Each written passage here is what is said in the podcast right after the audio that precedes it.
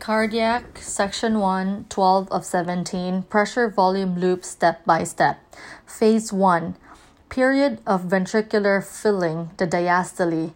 Left ventricular volume is 50 ml, that's our end systolic volume in our drawing.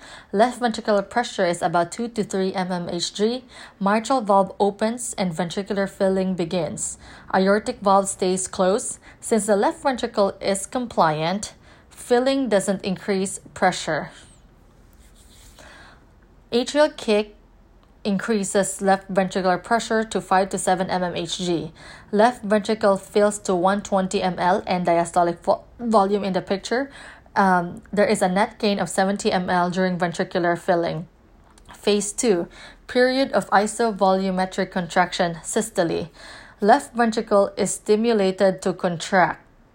Left ventricular pressure exceeds left atrial pressure. Mitral valve closes. Aortic valve is still closed left ventricular build tension and increase left ventricular pressure. Left ventricular volume does not change.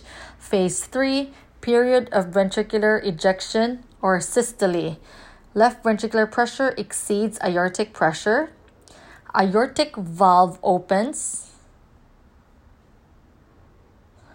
Mitral valve will still uh, still closed. Left ventricular eject stroke volume. Normal stroke volume is 70 ml. As stroke volume enters the aorta, the left ventricular volume decreases. Normal end systolic volume is 50 ml. DBP is measured where the aortic valve opens. SBP is measured at the peak of the ejection curve. Phase 4 period of isovolumetric relaxation or diastole. Aortic pressure exceeds left ventricular pressure. Aortic valve closest. Mitral valve remains closed. Left ventricular volume does not change. Left ventricular returns to starting pressure of 2 to 3 mmHg. Left ventricular returns to starting volume of 50 ml.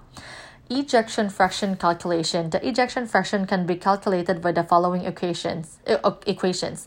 Ejection fraction is equal to EDV minus ESV over EDV or stroke volume over EDV. If you are asked to calculate stroke volume from a pressure volume loop, then you got off easy. Just look at the width of the pressure volume loop to arrive at the correct answer.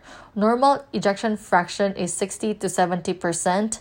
Left ventricular dysfunction is present when EF is less than 40%.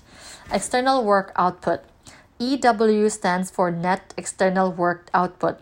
This is measured by the area inside the pressure volume loop. If the ventricle accepts an increased volume, it will widen the area of the pressure volume loop. Since the area inside the pressure volume loop has increased, we can predict that the heart's workload has also increased. If the ventricle has to generate more pressure to open the aortic valve, this will increase the height of the pressure volume loop. Since the area inside the pressure volume loop has increased, we can predict that the heart's workload has also increased.